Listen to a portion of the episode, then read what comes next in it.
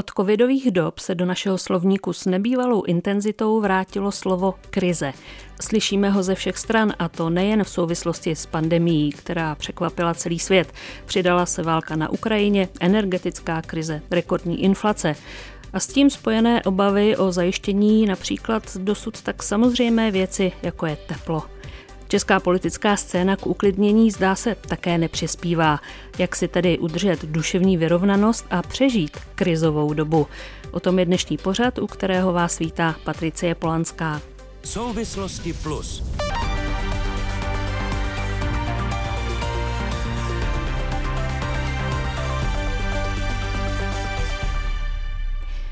Mými hosty jsou Patrik Eichler, novinář a komentátor z Masarykovy demokratické akademie blízké ČSSD. Dobrý den. Dobrý den. Jakub Rákosník z Ústavu hospodářských a sociálních dějin Filozofické fakulty Univerzity Karlovy. I vám dobrý den. Dobrý den. A po vzdáleném přístupu zdravím Daniela Štrobla, psychologa a psychoterapeuta, který dlouhá léta působil i jako vojenský psycholog. I vám dobrý den. Dobrý den. Tak eh, jak je to tedy s těmi krizemi? Máme nějaké srovnání například eh, s tím, co jsme už zažili, hm, celosvětová finanční hypoteční krize z let zhruba 2008, 2015, nebo ještě dál do minulosti velká hospodářská krize 30. let. Dá se vůbec porovnávat eh, dnešní doba to, čemu čelíme s nějakou historickou zkušeností? Pane Rákosníku? No tak pokud mám odpovědět jako historik, vědec, tak se musím zeptat, a co to vlastně je ta krize, protože pokud chceme dělat tedy nějaké vědecky validní závěry, tak si nejprve na začátku tedy musíme exaktně definovat pojmy, tedy o čem je řeč. Prostě krize se nerozumí samo sebou, její význam je velmi vágní. E, takže pokud bych měl na úvod tedy e, poskytnout nějakou pracovní definici, jak bych řekl, že tedy krize je nějaký stav věcí, kdy teda standardizované prostředky nestačí k řešení řešení problémů a vyvolávají tedy ve společnosti nebývalé konflikty či napětí. A pak tedy od tohoto pojmu se už můžeme odpíchnout a začít tedy ho aplikovat na jednotlivé situace. Já si osobně myslím, že jste to pak e, tak jako uvedla do dlouhodobějšího kontextu, ale že vlastně na začátku, jak jste mluvila o mm, covidu a e, energiích a inflaci, tak e, to zase není taková novinka, pak jste k tomu dodala vlastně ty předcházející krize, takže dovolím si říci, že už žijeme 15 letí vlastně v cyklu, v cyklu krizí mám obavy, že jednou naši potomci historikové budou psát tak, jako my píšeme o mizerných 30. letech, takže takhle budou psát o mizerných desátých letech 21. století, protože ono to začalo zhruba v roce 2008, tedy tou eh, závažnou finanční krizí, pak vám přijde migrační krize a přehoupne se tedy do těch eh, krizí současných, takže eh, přestože vždycky jako historik zdůraznuju, že každá generace je přesvědčená o tom, že žije v těžkých časech, tak teda ale musím říct, že ta poslední dekáda či 15 letí je teda v skutku v mnoha směrech netypické v porovnání s tím, na co jsme si zvykli v těch 90. letech, kdy se zdálo být přesvědčivé, že tedy stojíme na tom konci dějin, kdy liberální demokracie vítězně táhla světem. Hmm. Pane Eichlere, máme tedy momentálně spíše to nějaký pocit nějaké možná nepohody nebo nějakého zmatku, protože zažíváme věci, které jsme si ještě před pár lety opravdu nedokázali představit, typu tedy válka, která se sice nás úplně přímo netýká, ale její důsledky cítíme velmi silně a přece jenom je to velmi blízko. Tak eh, ve srovnání s tou minulostí tak možná máme pocit, že aktuální doba je velmi vyostřeně krizová. Je to jen pocit, nebo jsou proto podle vás nějaké podklady?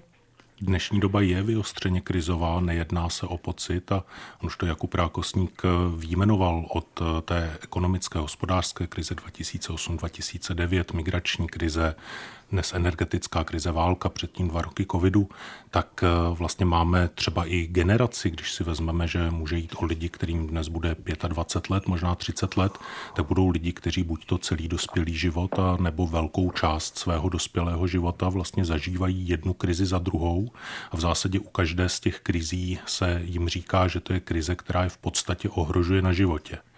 A v tom si myslím, že ta situace je velmi vážná. Možná právě ta generace, která pamatuje 90. léta, ten konec dějin a nejlepší z možných světů, do kterého jsme vůbec mohli vstoupit, tak eh, bude mít trochu těžší situaci v tom pochopit třeba právě situaci studentů, kteří dnes stávkují za klima, jakoby politizují se eh, tímto tématem, protože to je ostatně další z velkých krizí, které jsme ještě nezmínili, protože eh, ta 90. léta slibovala, že od té doby už se budeme mít jenom lépe.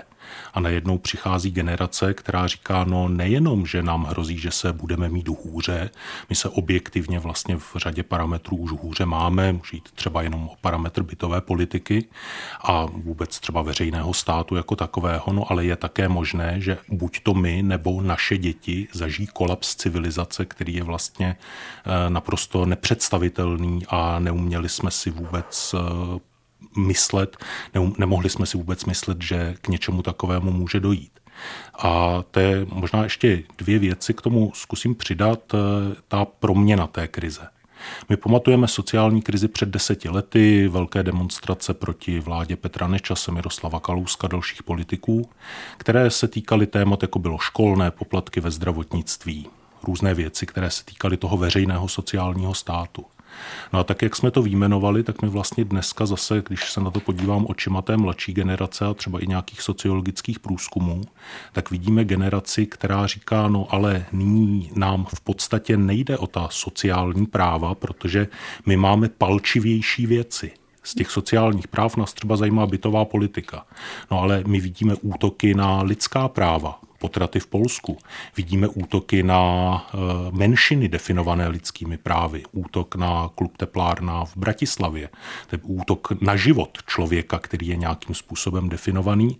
No a pak máme tu velkou krizi klimatického rozvratu, která říká, no a ono je možné, že vůbec žádná lidská civilizace tady nebude. A myslím si, že vlastně dnes se potýkáme s tím, že stát je nepřipravený těmi předvídanými prostředky, které zmiňoval Jakub Rákosník, reagovat právě nejenom nejenom na ty sociální krize, protože to si myslím, že už do velké míry vzdal, ale právě na ty krize přímo ohrožující lidský život. Pane Štroble, když eh, tady pan Eichler mluvil o tom, že jsme generace, která se bude potýkat s jednou krizí za druhou, ale to předcházející generace také, například generace, která zažila první, druhou světovou válku, začátek eh, studené války v té nejostřejší podobě, to asi taky nebyla žádná selanka, řekněme, tak eh, máte pocit, že možná naši naši předci byli o něco lépe vybavení psychicky, nebo že jsme na to, že můžou přijít krize, možná trošku my, eh, jak si pozapomněli, možná, že jsme to vytěsnili z našich životů. Jak to z vašeho pohledu je? Tak eh, částečně všechno to, co jste řekla, musíme si uvědomit, že eh, každá válka eh, vyvolá v populaci co, si, co by se dalo nazvat jakousi vakcinací. To znamená velkým, velkou snahou vlastně žádnou válku nevyvolávat. A to je jeden z momentů, kterým teď žijeme. Prostě ta vakcinace po druhé světové válce v Evropě zdá se vyprchala a my tu čelíme prostě krizi, která tady, řekněme, 60 let nebyla a pro kterou vlastně nemáme jakýsi zkušenostní aparát. Takže to je jedna vlastně jakoby věc eh, z těch krizí, které kolem nás jsou. Ale když jste se ptala na ten rozdíl oproti, těmi, oproti těm předchozím generacím, eh, v okamžiku, kdy se eh, před nás postaví nějaká krize, a to nemusí být společenská, to může být třeba onemocnění blízkého člena rodiny, to může být nějaký problém zaměstnání, prostě něco velmi jaksi jedinečného, tak vždycky nás to vrhá do reakce, kterou známe. A ta reakce se nazývá stres. Stres je reakce na ohrožení. A v té v tu chvíli my vlastně mobilizujeme jaksi intuitivně takové dva aparáty. Buď to utéct z té situace, nebo bojovat. A my bychom rádi utekli. To je jaksi první volba, kterou máme, protože evoluce nás naučila, že vždycky ten, kdo vsadí na útěk, má větší šanci na přežití, než ten, kdo se pustí do boje. Problém je v tom, když utéct nemůžeme, tak se dostáváme do stavu, kterému se říká, a všichni ho známe, bezmoc. Jsme bezmocní. A teď v podstatě ten rozdíl mezi těmi generacemi se mimo jiné může odehrávat právě na té schopnosti unášet bezmoc. A tady vidím ten signifikantní rozdíl. Zatímco ty generace před námi, uh, i s ohledem na to, jaký život vlastně měli. A teď mám na mysli třeba uh, vysokou umr- dětskou úmrtnost, uh, nižší dobu dožití, řadu infekčních nemocí, řadu prostě věcí, které byly mimo kontrolu těch tehdejších lidí, tak oni přijímali ten svět možná, řekl bych, s větší schopností u- u- unášet bezmoc a nevnímat, a to je důležité, nevnímat bezmoc jako selhání. Asi by se to dalo nazvat, řekněme, větší mírou pokoje. Jo? Zatímco naše generace, a teď mám na mysli teda generaci e, třeba i těch husákových dětí, to znamená dě, lidi narozených v 70. letech a později, my jsme vítězná generace, nebo jsme vítězné generace. My máme pocit, že jakákoliv krize musí mít řešení, pokud možno rychlé řešení, musí se to vždycky vrátit k tomu úspěchu a musí nám vždycky být nakonec lépe. A Dějiny nás učí, že takhle to nikdy nechodilo a ani teďko chodit nebude. Neboli to, že my tu dnešní krizi nebo dnešní krize možná unášíme přeci jen o něco hůře než ty naši předci, mimo jiné souvisí s tím, že neumíme unášet bezmoc. Pan Rakosní chtěl něco doplnit? No mě ta otázka, jak jste ji položila, přestože jako v historiografii nepřipouštíme, že by se dějiny opakovaly. Ty dějiny jsou, dějiny jsou vždycky jedinečné, nicméně to neznamená, že nevznikají strukturálně analogické situace v různých staletích. A jak jste položila tu otázku, mě se okamžitě vybavila vlastně ta nápadná podobnost situace, která byla kolem roku 2000 se situací kolem roku 1900. Jo, to je taky éra rychlé globalizace. Vypadá to, že vlastně žádná válka ani nemůže být, protože navzájem jsou ty země už natolik ekonomicky provázané, že by je to zničilo. Jo. V dějinách se tomu říká krásná epocha, ta doba secese, že jo. Každý o tom víme své, ale Potom přijde první světová válka to meziválečné období a pro ty lidi je to obrovský šok, že najednou tedy ten příslip tedy globálního konce dějin, jak se jevil tedy s tím postupujícím liberalismem a trhem na konci 19. století, že nevedl tedy k tomu věčnému blahobytu, ale naopak tedy do eh, obrovské světové války a pochopitelně, jak říkal kolega, ono to vytváří v té populaci obrovskou frustraci, takovýhle prožitek. No a ta populace na to reaguje tak, že část lidí vlastně už těm příslibům té liberální společnosti neuvěří a proto v, min, v tom meziválečném období vlastně může být úspěšný fašismus stejně tak jako část obyvatelstva eh, jako podpoří tedy tu novou variantu modernity v podobě komunismu. Jo, to před první světovou válkou vlastně oba tyto proudy, hm, jako samozřejmě můžeme tam vidět nějaké kořeny, ale jsou na marginálních okrajích politiky, zatímco potom po té frustraci a zklamání tou první válkou vlastně se z toho stávají relevantní alternativy existujícího řádu. Takže kdybych se zeptala, nakolik vlastně na dnešním pocitu nějaké, eh, nebo on to není jenom pocit samozřejmě, ale eh, na teda vnímání míry té krize mohou mít eh, zásluhu i ekonomové a politici, protože se tvářili, že ten ekonomický růst a blahobyt bude pokračovat stále dál a pak stačila jedna nečekaná pandemie a celosvětově se tato představa zhroutila, tak eh, jestli celé to prostředí nepřispívá i k tomu, že nejsme připraveni na krizové situace. Síle té krize a síle toho, jak nás ta krize zasáhla, přispívá celá polistopadová česká politika, když to vezmu jenom v tom krátkém obraze. To je politika, která je hodně založená na důrazu na individualitu, individuální úspěch a individuální odpovědnost za život člověka. Uspěli jste, uspěl jsem, tak je to jenom moje zásluha, nikdo jiný za to nemůže. Neuspěl jsem, je to jenom moje vina a nemám nárok žádat od někoho, aby mi v mé situaci pomáhal.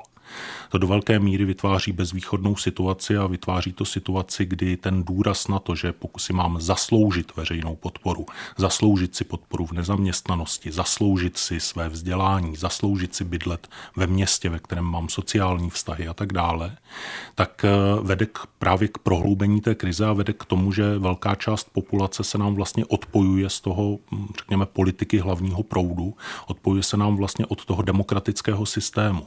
Proto třeba dnes vidíme demonstrace relativně úspěšné těch, řekněme, pravicových radikálů na Václavském náměstí, kam přijde jednou 50, jednou 20 tisíc lidí. A e, vidíme neúspěšnou demonstraci Českomoravské konfederace odborových svazů, kam přišlo možná 5, možná 6 tisíc lidí. Právě protože ta sociální kritika už není pro velkou část lidí dostatečnou reakcí na tu krizi. Ta krize vzniká jako krize reprezentace také do velké míry, protože ve chvíli, kdy každý je individuálně odpovědný, no tak proč by měl po nějaké kolektivní reprezentaci toužit? Jenže ta kolektivní reprezentace je nezbytná k tomu, abyste vůbec mohli sami sebe organizovat a abyste mohli právě některé velké krize řešit. To znamená, ta odpověď eh, z mé strany by byla formulována tímto způsobem. To, co je problém, a možná je to jedna z historických paralel, které taky stojí za to zmínit, za tou krizí, která předchází nástupu fašismu nebo je s ním bezprostředně spojená, tak je velká krize parlamentní reprezentace. Jsou to nefunkční parlamenty 30. let, které vlastně dávají průchod těm autoritářským vládám, které pak tedy nastupují a je druhá světová válka. Když se podíváme do dnešního parlamentu, tak vidíme, že on je také svým způsobem nefunkční. Často se bude mluvit o obstrukcích a tak dále. Já samozřejmě bych připomněl neexistenci systémové opozice, protože máme tedy systémové, to znamená systému věrné strany združené v té či oné podobě ve vládní koalici ale i v té vládní koalici jsou strany, které vyrostly na odporu k 90. letům a k polistopadovému systému. Jsou to starostové stejně jako Piráti.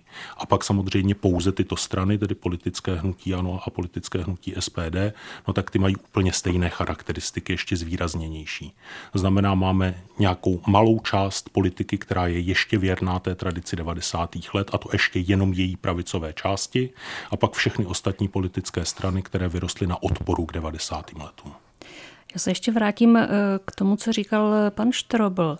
Vy jste se zmínil o tom, že vlastně krize nastartují velmi eh, podobné mechanismy u všech, to, to znamená stres a z toho vyplývající další chování.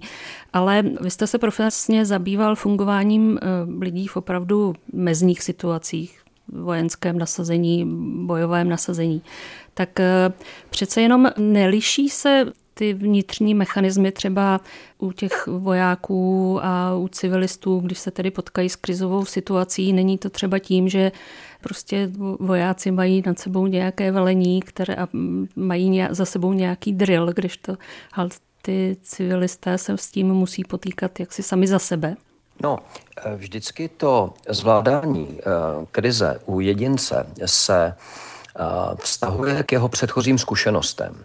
A jedna věc. A druhá věc, nejenom jestli jsem to už v minulosti zvládl, to, co momentálně, to, čemu momentálně čelím, ale také, jak jsem to zvládl, neboli jestli jsem to zvládl. A to, v čem se liší, eh, tak řekněme ty silové složky společnosti, ať už to jsou hasiči, policisté, vojáci, tak oni se vlastně na ty krizové situace neustále připravují, jakoby na nečisto, neboli je cvičí. Čili potom, když jsou v takzvaně ostré situaci, ona pro ně není tak úplně nová, oni mají rejstřík chování, postupů, které si nacvičili, čili oni nejsou tak bezmocní jako netrénovaný člověk, oni zpravidla vědí, co mají dělat a mají díky výcviku eh, v sobě tu zkušenost, že se to zvládnout v zásadě za určitých okolností dá, čili díky tomu ta jejich, řekněme, stresová zátěž není taková jako u těch, u těch civilistů.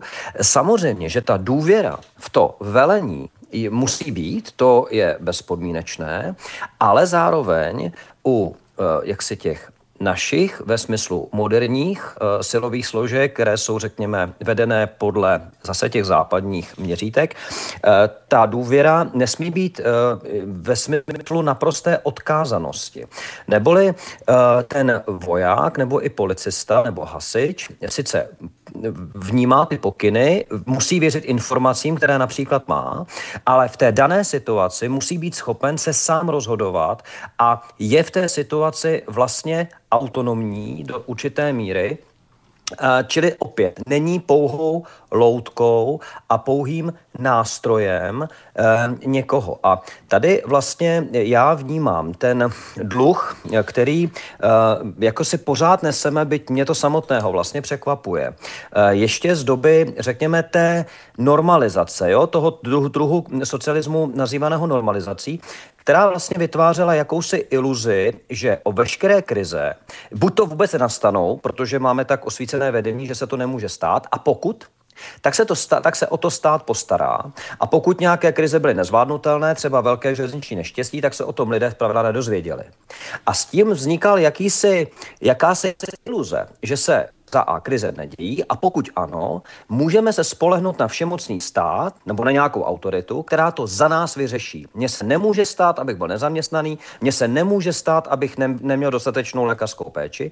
A ono to vlastně zůstává v té naší populaci jako jakési reziduum, kdy vlastně v momentě, kdy dochází ke krizím, tak lidé Někteří, samozřejmě, že ne většina populace, ale očekávají, že to za ně udělá jakási rodičovská autorita, že, ona, že oni se mohou chovat vlastně jako malé děti, svěřit se do péče té autority, ale ta autorita to nezvládá. Žádná autorita tohoto typu, žádný stát by určité druhý krizí nezvládne sám o sobě. A e, pak je tedy druhá skupina, která vlastně říká, no stát je tady od toho, aby mi v něčem pomohl, ale primárně se o sebe musíme postarat sami, třeba jako komunita, a takže šijeme roušky a, a děláme, řekněme, nějaké sbírky v rámci občanské společnosti. A v tu chvíli se ta krize zvládá daleko lépe. A to je měřitelné, to je skutečně jako doložitelné, že lidé, kteří vlastně vezmou nějakým způsobem to řešení krize do vlastních rukou, byť přispívají nějakým minimálním způsobem, tak sami sebe i tu situaci zakouší podstatně lépe a nepropadají do tak hlubokých pocitů bezmoci, beznaděje, um, skepse, jako lidé, kteří vlastně zůstanou v těch obývácích, sledují to v televizi a doufají, že se o to nějaká jiná osvícená autorita postará a jsou vlastně bezmocní. Tady eh, se dívám na Patrika Eichlera, který vrděla hlavou trochu, tak eh, jak je to tedy? Eh, taky byste pravděpodobně nesouhlasil s tím dělením lidí na dvě skupiny, nebo ano? Ale to s dělením lidí na dvě skupiny bych i souhlasil. My ostatně máme řadu průzkumů, eh, které říkají, že je to ještě mnohem více skupin ve společnosti, že zdaleka nejsou jen dvě. Také říkají, že ta naše společnost je do velké míry fragmentarizovaná, to znamená právě ten politický konflikt v ní lze špatně moderovat. Ale to, co bych nesouhlasil, tam, kde si myslím, že pan Štrobl dělá myšlenkovou chybu, je právě otázka té komunity, protože vy můžete komunitně poklidit své okolí, můžete po komunitně se přihlásit přihlásit do voleb na radnici nakonec, můžete komunitně šít troušky, ale pokud máte společnost, ve které eh, není bydlení dostupné, ve které desetina lidí nemá zubaře, ve které velkým problémem je nedostatek praktiků, ve které chybí učitelé, eh, ve které najdeme celou řadu systémových problémů, v žádném případě neřešitelných ani individuálně, ani komunitně, tak ten přístup toho komunitního združování musíte přenést na úroveň politické reprezentace. A pan Štrobl říkal, je to takové rezidum minulého režimu, chtít po státu, aby odpovídal na velké krize. No já říkám, je to úplně legitimní politický požadavek a je vlastně velmi zvláštní, že veřejnost neklade na politickou reprezentaci a nevytváří politickou reprezentaci, která s takovými požadavky přichází. To znamená, ano, stát má zajistit lékaře pro lidi. Pokud stát není schopen zajistit eh, zubaře pro 10% populace, tak kdyby těch 10% lidí, kteří nemají zubaře, mluvilo cizím jazykem, tak je to menšina, kterou nemůžete asimilovat v rámci nějaké eh, tedy národnosti. Eh, ve chvíli, kdy se o ty lidi nestaráme, je to prostě systémový problém, který má být kladen politice jako úkol. A jsou to různé představy o státu. Můžu mít představu o státu pravicovou, třeba v duchu té stávající vlády, která bude říkat, a říká to ostatně otevřeně, stát je tu až úplně ten poslední, kdo má člověku pomoci, když mu nepomůže rodina, komunita, on sám si nepomůže a tak dále. No a může to být přístup socialistický třeba, který řekne, no ale stát je odpovědný za to a stát má pomoci člověku, aby se mohl vrátit do normálního života ve chvíli, kdy ho potká nějaká krizová situace a stát je odpovědný za to, aby každý mohl v dané chvíli žít standardem střední třídy. Je to úplně legitimní politický požadavek, není na tom vůbec nic radikálního a je to otázka toho, jakým způsobem uvažujeme o roli státu v životě společnosti. Chcete reagovat ještě, pane Štroble? No, ano, já v podstatě můžu pouze jako psycholog konstatovat to, co hraje roli pro, řekněme, to, čemu se říká well-being. To znamená, jestli se mi dobře vede. A vlastně premisa zní člověk, který předpokládá, že uh, se za, a teď prosím obecně, jo, za jeho problémy postará, že se o jeho problémy postará někdo jiný, bude daleko více ohrožený depresí, úzkostí, panickou úzkostnou atakou, než člověk, který předpokládá, že si většinu svých problémů vyřeší sám. Což samozřejmě, samozřejmě znamená, že ty velké problémy, o kterých mluvil pan Eichler, samozřejmě jedinec nevyřeší. Ale jestli zůstanu například pasivně sedět tváří v tvář uh, válce na Ukrajině a budu se pouze děsit, anebo, uh, a nevyřeším ji samozřejmě, a nebo se nějakým způsobem třeba zapojím do humanitární pomoci, do nějaké aktivity, která třeba malinkým dílkem přispěje k tomu, že ta válka bude kratší a já můžu mít pocit, že jsem nebyl jenom tím uh, drnkem písku, které někdo přenáší z místa A do místa B, tak mě to velmi pomůže v tom, abych tu krizi zvládl psychicky. Třeba ne ekonomicky, ale psychicky lépe, než ten, kdo to bude pouze sledovat na internetu. Mými hosty zůstávají Patrik Eichler, novinář a komentátor z Masarykovy demokratické akademie, Jakub Rákosník z Ústavu hospodářských a sociálních dějin Filozofické fakulty Univerzity Karlovy a Daniel Štrobl, psycholog a psychoterapeut. Posloucháte Souvislosti Plus, diskuzi, která vnáší do problémů jasno. Poslechněte si je také na webu plus.rozhlas.cz aplikaci Můj rozhlas a v dalších podcastových aplikacích. Když jsme se tady bavili o roli státu, tak eh, se samozřejmě nevyhnu otázce, jestli dnešní krizové situace vlastně neotevírají debatu na téma, co je to tedy takzvaný sociální stát, co to má být, protože pravděpodobně jsme viditelně narazili na nějaké meze našich zdrojů, ať už můžeme se dlouho bavit eh, o to, kdo za to může, například daňovou politikou a podobně, ale ten stát tedy evidentně má nějaké své meze. Možná budeme muset eh, nově definovat eh, naše priority, třeba v tom, že podstatně více eh, se vydá na armádu a zbrojení, protože se ukazuje, že svět tedy zdaleka není tak bezpečné místo, jak se nám zdálo doteď. A pak tedy je opravdu otázka, co všechno má ten stát zajišťovat a jestli vlastně nesledujeme nějaký začátek konce sociálního státu nebo vůbec. Já dělám hlavně historii sociálních států, můžu vám potvrdit, že o konci sociálního státu se mluví v podstatě od jeho začátku. Nicméně eh, souhlasil bych s tím, co říkal eh, Patrik, že ono té soudobé diskuzi těch posledních let ta otázka eh, sociální ustupuje do pozadí. Jo? Čili teď ani tak není na paletě ta otázka, jestli odbourávat nebo posilovat sociální stát, protože ji překrývají jiná témata, která teď rezonují silněji. Nicméně v tom, co taky říkal Patrika, vy jste na to reagovala ohledně toho státu. Já si v těch debatách, a to si jich všímám dlouhodobě, to není nic nového, jako když otevíráme otázku tedy, co by ten stát měl dělat, tak let, kdy ty mluvčí e, i z odborné obce vlastně do toho vstupují tedy s tou autoritou vědci, že vlastně takhle je to pravda, takhle to má být, tohle to má dělat stát. Nicméně i z toho, jak to ten Patrik formuloval, ono vyplývá, že to není o vědě, to je o našich hodnotových stanoviscích. Jo? Čili ty ideologické postupy, to jsou vlastně naše morální hodnoty, které máme a prostě pravicový volič má odlišné hodnoty než ten levicový.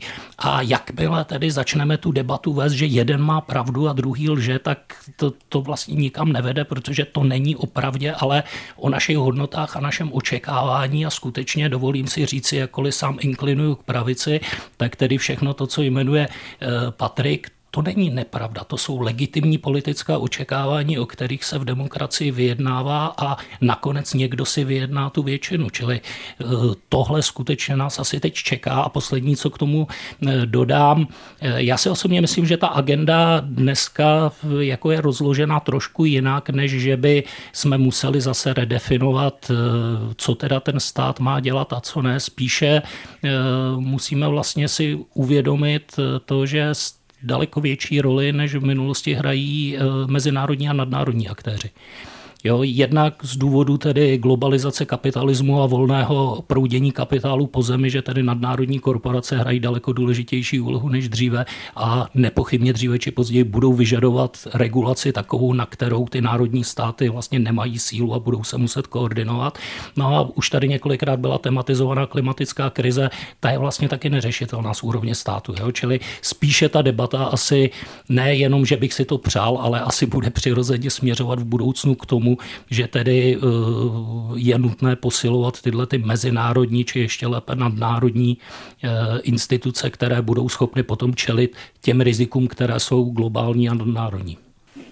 Je pro vás eh, často také k zaznamenání debata na téma, že příliš málo se vlastně v diskuzích o nějaké budoucnosti společnosti dával prostor společenským vědám, to znamená sociologům, třeba i psychologům a podobně na úkor, teda na úkor ekonomů, kteří zdá se ten diskurs jakoby ovládali. Je to podle vás něco, co je důležité, podstatné, opravdu eh, by se to mělo změnit, aby jsme pochopili, kam se to v loni, vydal, v loni vydal úžasnou knížku kolega Pospěch z Brna Neznámá společnost, kde on přesně tohle toho si všímá, ale já bych s ním v tom souhlasil, že to není tak, že my jsme skvělí sociální vědci a ta společnost nás přehlíží. Jo, to, my jsme velmi často nesrozumitelní, my jsme velmi často takový filozofující a neumíme ty lidi oslovit. Jo? Čili Pospěch právě v té knize říká, no prostě dokud nedokážeme složité problémy vyložit eh, srozumitelným způsobem, no tak ti lidé nás nebudou poslouchat a budou radši poslouchat nejrůznější konspirátory, kteří jim to vysvětlí jednoduše a srozumitelně. Jo, čili v tomhle já s ním naprosto souhlasím, že jakmile ta sociologie, historie, politologie dokáže složité problémy vysvětlit jednoduše člověku a nemůžeme se schovávat za to, že jsou to složité problémy, tak musíme používat složitý jazyk.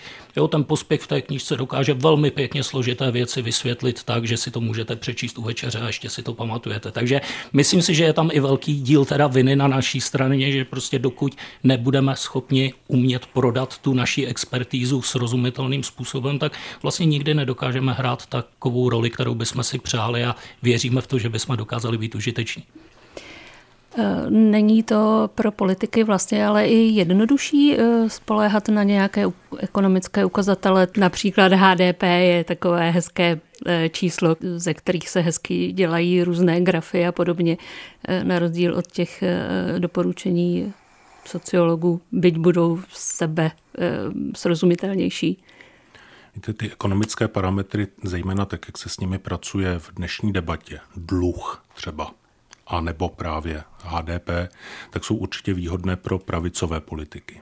A ostatně i oni říkají, ano, tady je přeci expertíza, jsou věci, které jsou odborně správné. Ekonomika není levicová, pravicová, ona je správná nebo nesprávná, protože nás zadlužuje nebo nezadlužuje. Jenže tam je zase ten problém reprezentace a takové zapomnění toho, že právě kvůli státnímu rozpočtu ještě v 90. letech eh, mnohdy eh, byly v České republice vlády na hraně pádu, protože ten státní rozpočet bylo to, o co šlo.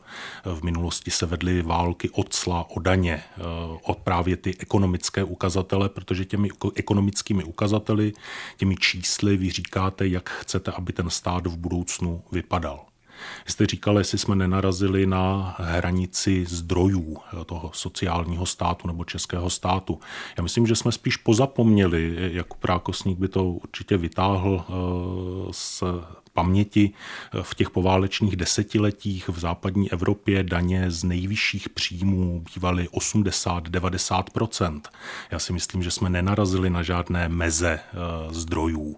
My jsme zapomněli, že se máme bavit o daňové politice jako nástroji, který má ve společnosti celou řadu úkolů a jeden z těch úkolů je zajišťovat státu zdroje, tedy pro výkon jeho politiky, ale další ten důvod, proč máme daně, je eh, srovnávat šance ve společnosti. Znamená, to je také ta věc. No a já zkusím být srozumitelný, takový možná až literární. My eh, teďka zažíváme dobu eh, umělé inteligence, která se velmi rozmáhá, říká se, ona ohrozí celou řadu profesí, ty se budou muset změnit nebo zaniknout. Když bylo 19. století, někde na začátku, možná ještě 18. století, tak dělníci rozbíjeli stroje, protože přeci stroje brali lidem práci a lidé se živili prací To mi přijde, že je srozumitelné.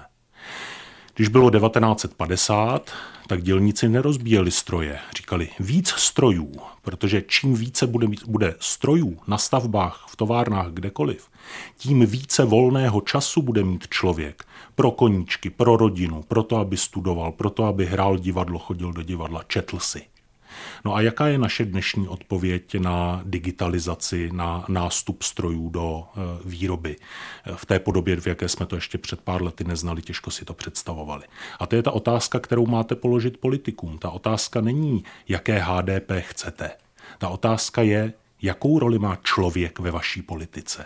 Je to zdroj financí do nějakého trezoru strýčka skrblíka, anebo je to dobrý život toho člověka? A jakými opatřeními chcete dosáhnout toho, aby v první variantě strýček skrblík mohl lyžovat z větší výšky po těch korunkách, a nebo tomu člověku se žilo lépe? A co je ten dobrý život člověka, který nabízíte? Pane Štroble, vy jste mluvil o tom, že důležité taky je dostávat takové informace, kterým člověk věří, které prostě, i když nezná všechny souvislosti, ale prostě věří jim. Máte pocit, že v tomto ohledu, ať už politické struktury nebo vědecká komunita nebo kdokoliv další, kdo byli dříve bráni jako jistá záruka těchto jako důvěryhodných informací, že i, i tady vidíme jistou krizi Určitě ano a má několik vrstev. První vrstva je ta, že Teď to bude znít možná jako kliše, ale ona to je pravda. Ten svět kolem nás je čím dál tím složitější na porozumění. A má to řadu příčin. Množství informací, to je první věc. My nemáme problém s tím, že bychom neměli informace. My jich máme tolik, že eh, jenom opravdu velmi osvícení lidé jsou schopní se v tom množství informací vyznat a vybrat si z toho ty, které jsou nějak relevantní, které jsou nějakým způsobem výživné. To je první velký, velký problém. Druhý problém je, že eh, ta míra informovanosti klade na lidi opravdu vysoké nároky eh, co do jejich jakéhosi eh, celospolečenského přehledu. Málo kdo například, eh, teď nemyslím vědeckou obec, tam je to běžné, ale z, běž, z lidí, kteří nemají s vědou co dočinění, dokáže rozlišit, co je to exaktní a co je neexaktní věda. A která věda patří mezi takzvaně exaktní a která, ne, která mezi neexaktní. Takže například to se projevilo během covidu, kdy lékaři e, sdělovali určité informace, mnohdy protichůdné, a lidé nerozuměli tomu, jak je možné, že dva lékaři mají na tutéž věc jeden názor, protože nevěděli, že medicína nepatří mezi exaktní vědy. Kdyby měli na jednu věc opačný názor fyzikové, například na eh, gravitační zrychlení, bylo by to velmi podivné. V medicíně, v psychologii, v humanitních vědách je to naprosto běžné. Lidé to nevědí a vysvětlují si to tak, že vlastně všichni ti věci jsou neprofesionálové, že jsou vlastně diletanti a vede to k jakési celo, celospolečenské skepsy, že vlastně nic nemá cenu a to je výborná živná půda pro veškeré konspirace, protože ty předkládají ten svět najednou srozumitelný, najednou jednoduchý na pochopení a samozřejmě ale naprosto falešný. A aby toho nebylo málo, tak eh, před politiky, ale to tak bylo vždycky, stojí velmi těžká úloha, protože uh, samozřejmě každý politik chce být zvolen a málo kdo bude zvolen, pokud není poslem dobrých zpráv. Čili ono to intuitivně vede politiky, a teď napříč samozřejmě světem, uh, tam, kde jsou samozřejmě svobodné volby, k tomu, aby předkládali svět růžovější, krize méně závažné a takové, že my je vyřešíme, my vám ty peníze dáme, my ty zdroje máme, a málo kdy se objevují politici, kteří postaví tu věc tak, jak je. A to je ten rozdíl, když jste se předtím ptala mezi ty vojáky a, a policisty a tak dále. Ti musí věřit, že ten velitel jim dá ty informace takové, jaké jsou, třeba i velmi krušné, třeba i velmi nepříjemné, ale vždycky pravdivé. A tohle ten, ten koktejl, který jsem právě vymenoval, vede opravdu řadu lidí až do vlastně stavu velkých, eh, jako no, stavu blízkých depresy, kdy vlastně upadají do jakési letargie, pasivity, eh, pocitu, že nic nemá cenu, nikomu nelze věřit, všechno je jinak, všichni nám lžou. A to je stav, v kterém dlouhodobě nikdo nemůže být šťastný. Obracím se znovu na Patrika Eichlera. My tady vlastně máme za sebou zhruba tři roky eh, různých tedy krizí od covidu po mm, současnou energetickou krizi, válku na Ukrajině a podobně, eh, se kterou se potýkaly dvě různé vlády. Když jsme teď se bavili o té jisté nedůvěře vůči tomu, co tedy eh, nějaké elity nebo politické reprezentace lidem sdělují, tak eh, posilovalo se to navzájem, nebo přece jenom byste tam viděl nějaký rozdíl v tom přístupu k tomu, jak tedy informovat a jak eh, možná se snažit o to, aby ta společnost byla mm, klidnější? Nemyslím, že společnost má být klidnější. Já si myslím, že naším cílem by mělo být formulovat a dobře zastupovat jasně formulované rozdílné zájmy na budoucí podobě společnosti. Neznamená žádný ostrý konflikt. To zmoderovat rozdílné zájmy na budoucí podobě společnosti to dobře fungující parlament dobře zvládne.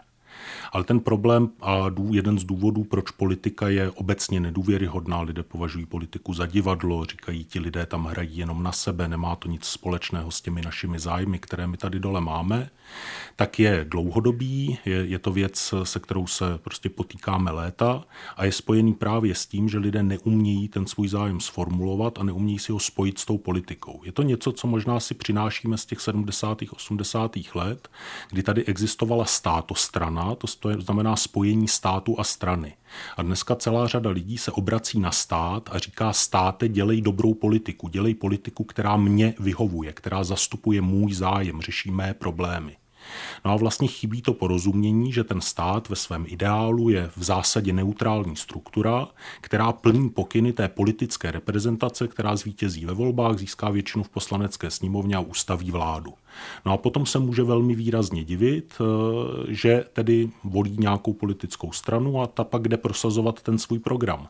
Protože pokud dnes pravicová koalice říká, je potřeba zastavit přijímání učitelů, protože jich je moc, je potřeba propouštět státní zaměstnance, protože jich je moc, je potřeba rušit slevy na jízdném, protože jsou moc velké, je potřeba najít cestu, jak zavést na standardy ve zdravotnictví, protože rovná zdravotní péče není něco, co je v této společnosti akceptovatelné akceptovatelné z pohledu pravice, no tak je to výsledek toho procesu. Ale člověk se nemůže divit, že eh, tedy on má jiný zájem, on chce zubaře zadarmo a dostupného, chce jezdit veřejnou dopravou, chce eh, různé další věci, vyšší minimální mzdu, ale musí se obracet a musí vlastně vytvářet politickou reprezentaci, která ve chvíli, kdy převezme moc, tak bude právě tyto zájmy reprezentovat. No a dnes bohužel z mého pohledu reprezentantem těchto zájmů jsou vlastně antisystémové populistické strany, ať je to hnutí SPD, ať je to hnutí ANO, které vlastně nenabízejí, nabízejí ten sociální transfer a celá řada lidí velmi adekvátně a velmi racionálně se rozhoduje pro preferenci sociálního transferu, ale z mého pohledu nenabízí k tomu moment sociální emancipace, který by nabízely třeba strany systémové opozice, které by také měly v programu tedy sociální sociální transfery. No a to je nějaký vlastně velmi zestručněný příběh české politiky. E, proč ta 90. léta? E, my dneska víme, že možná třetina lidí považuje ten polistopadový vývoj za špatný, za e, to, že je nějakým způsobem poškodil. No to je jednoduché. Zavírání dolů, propouštění ze železáren, z velkých průmyslových podniků, krachy textilek. Všechny ty věci si přeci velmi dobře pamatujeme a i o toto je součást příběhu Husákových dětí. Jak ty lidi přivést zpátky do politiky? Já si myslím, že nám to do nějaké míry předvedl Miloš Zeman po roce 1993, kdy řekl, ano, všechny tyto věci se dějí, vy jste ve práce, ale to není vaše vina. Vy máte problémy s tím, jak vít z měsíce na měsíc, jak vít s výplatou, ale to není vaše vina. To je vina státu, který se nestará. A já, až dojdu do Strakovky hlavním vchodem, tak se o vás postarám.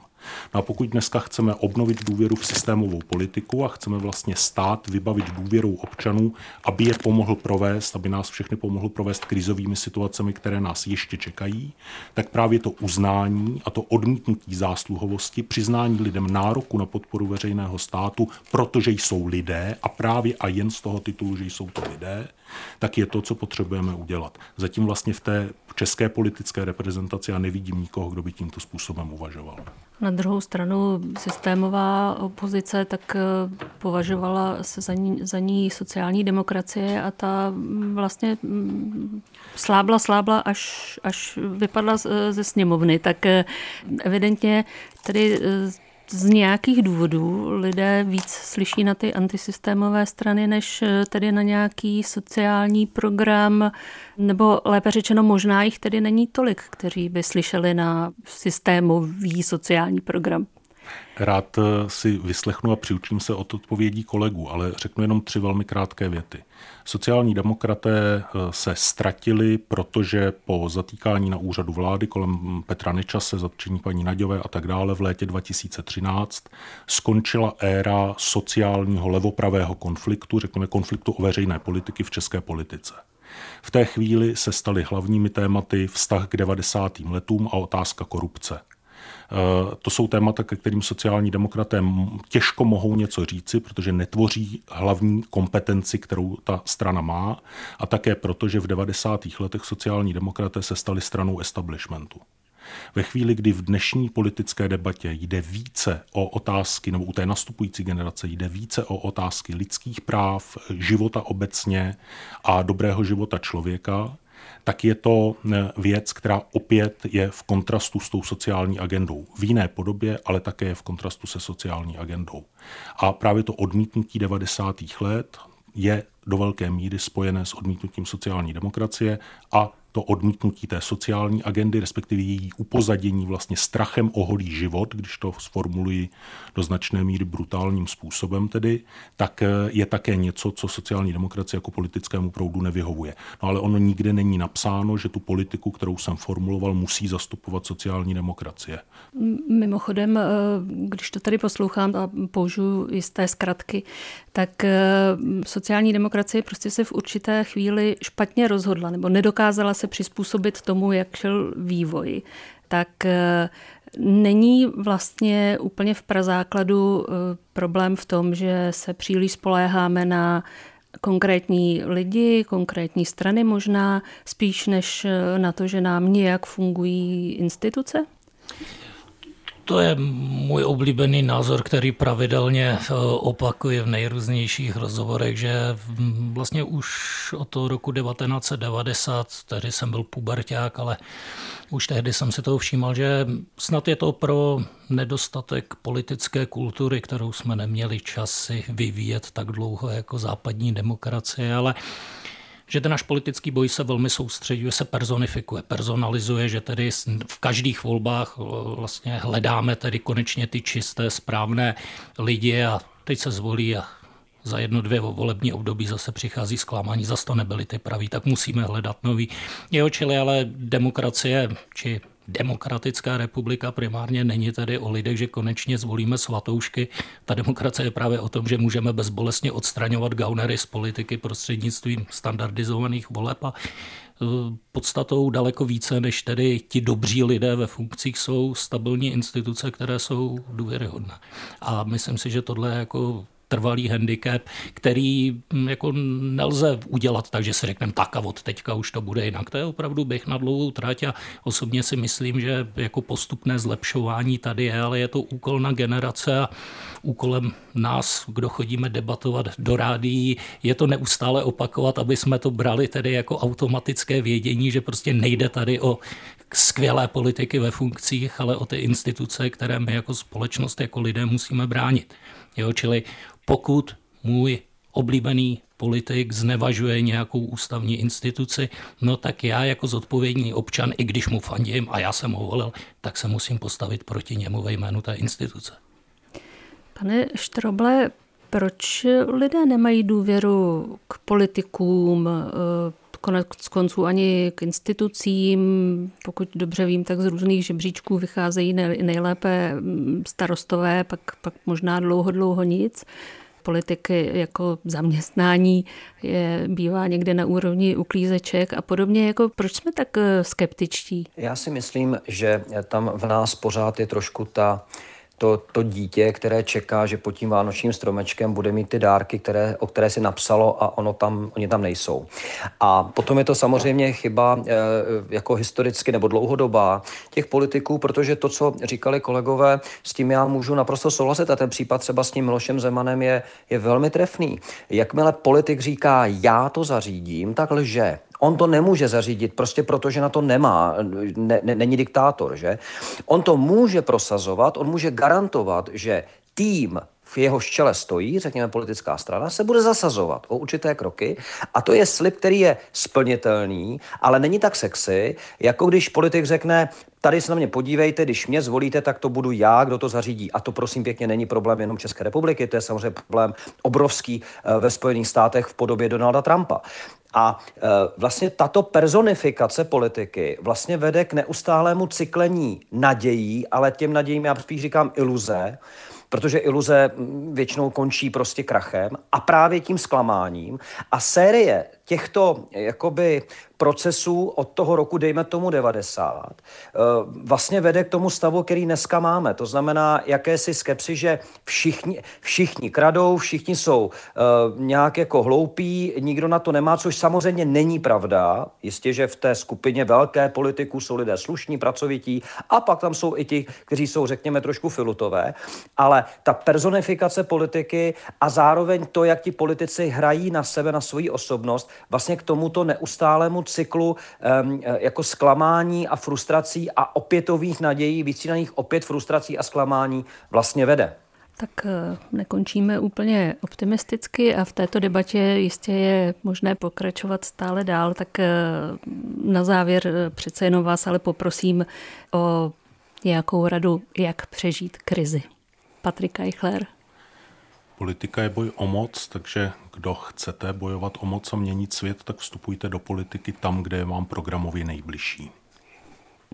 Jakub Prákosník.